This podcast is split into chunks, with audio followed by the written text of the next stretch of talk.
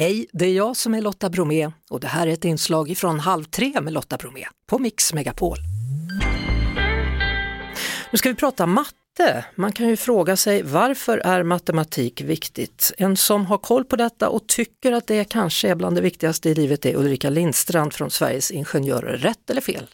Är det viktigt med matematik? Det är absolut jätteviktigt med matematik och det handlar ju inte om, som i mitt fall, att alla ska bli ingenjörer, även om det är ett fantastiskt yrke, utan det handlar ju också mycket om att man faktiskt ska klara sin vardagsekonomi och att man ska klara sig i samhället och förstå vad de pratar om på tv när de visar diagram och så vidare. Samtidigt är det ju så att när man, när man själv gick i skolan så tyckte man det var ganska kul så länge det var lättbegripligt. Mm. Men sen när man hamnar kanske på gymnasiet så, så blir det ekvationer och det blir massa x och y och ibland är det även z inlagt där och det kan vara ett r också, pq.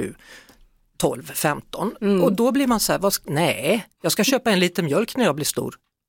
Ja absolut, Nej, men så är det ju och det kan ju upplevas extremt klurigt och jag tror att det, det finns mycket övrigt att önska om hur vi lär ut matematik i, i skolan och det vi kan se väldigt tydligt det är att man måste börja tidigt väldigt tidigt, redan i någonstans mellan klass 1 och 3, för där kan vi se skillnader på hur man tar till sig matematik och det sen är avgörande för hur man klarar sig på gymnasiet och vidare sen om man vill läsa till en högre utbildning. Men, men gör man inte det menar du, ettan till trean? Mm.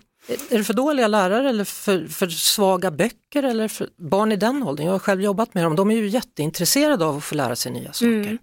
Mm. Eh, nu är ju inte jag lärare själv så jag har jättesvårt att säga exakt vad det är som det brister någonstans. Det tror jag att man måste fråga lärarprofessionen om. Mm. Men någonting är det ju som förmodligen är kopplat till arbetsmiljön som lärarna har när de inte har möjlighet att lära ut på det sätt som de vill.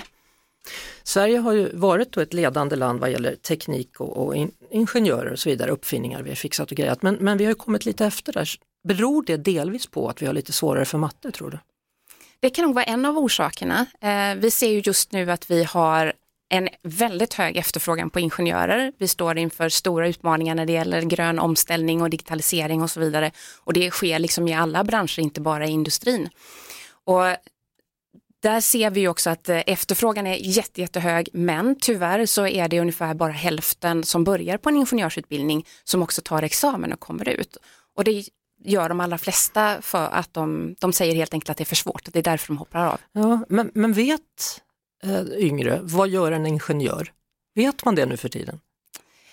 Vi kan se att det börjar bli, eh, gå upp eh, ett ljus i och med att vi pratar om den gröna omställningen så ser vi att många förstår att om man vill förändra världen och göra den lite bättre så är det ingenjör man ska bli. Så det blir nog tydligare och tydligare. Det är inte den här vanliga bilden med hård hjälm och byggarbetsplats som dyker upp längre.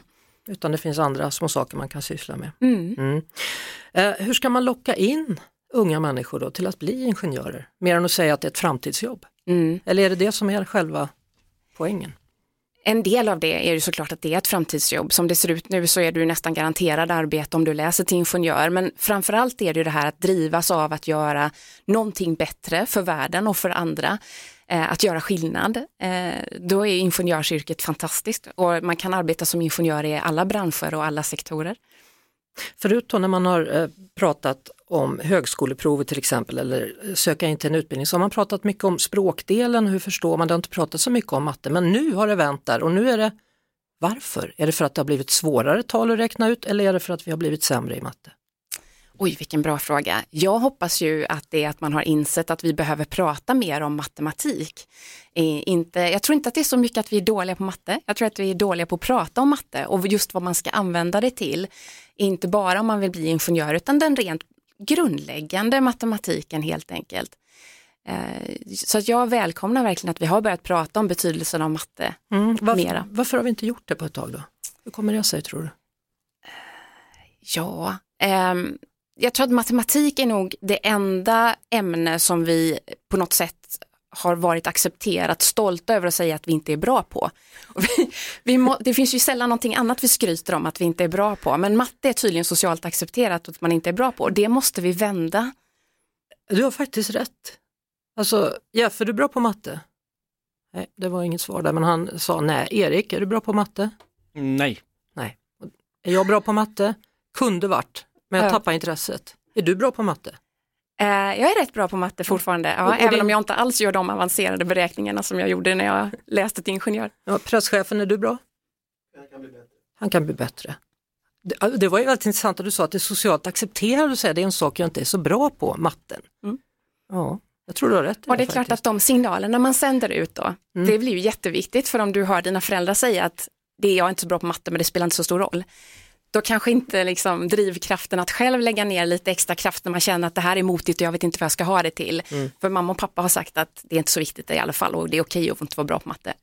Men däremot så kanske man ska påpeka då för sitt barn att så fort man tittar på tv då är olika diagram och sånt. Det Ja. här kan du lära dig om du börjar bli intresserad av matte. Ja, men bara en sån sak som att man inte ska fastna i sms-lånefällan för att man inte vet hur procent fungerar. Ja, typ sådana saker. Mm.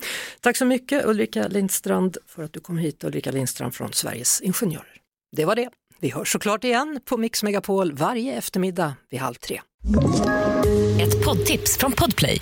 I podden Något Kaiko garanterar östgötarna Brutti och jag, Davva, dig en stor dos skratt. Där följer jag pladask för köttätandet igen. Man är lite som en jävla vampyr. Man har fått lite blodsmak och då måste man ha mer.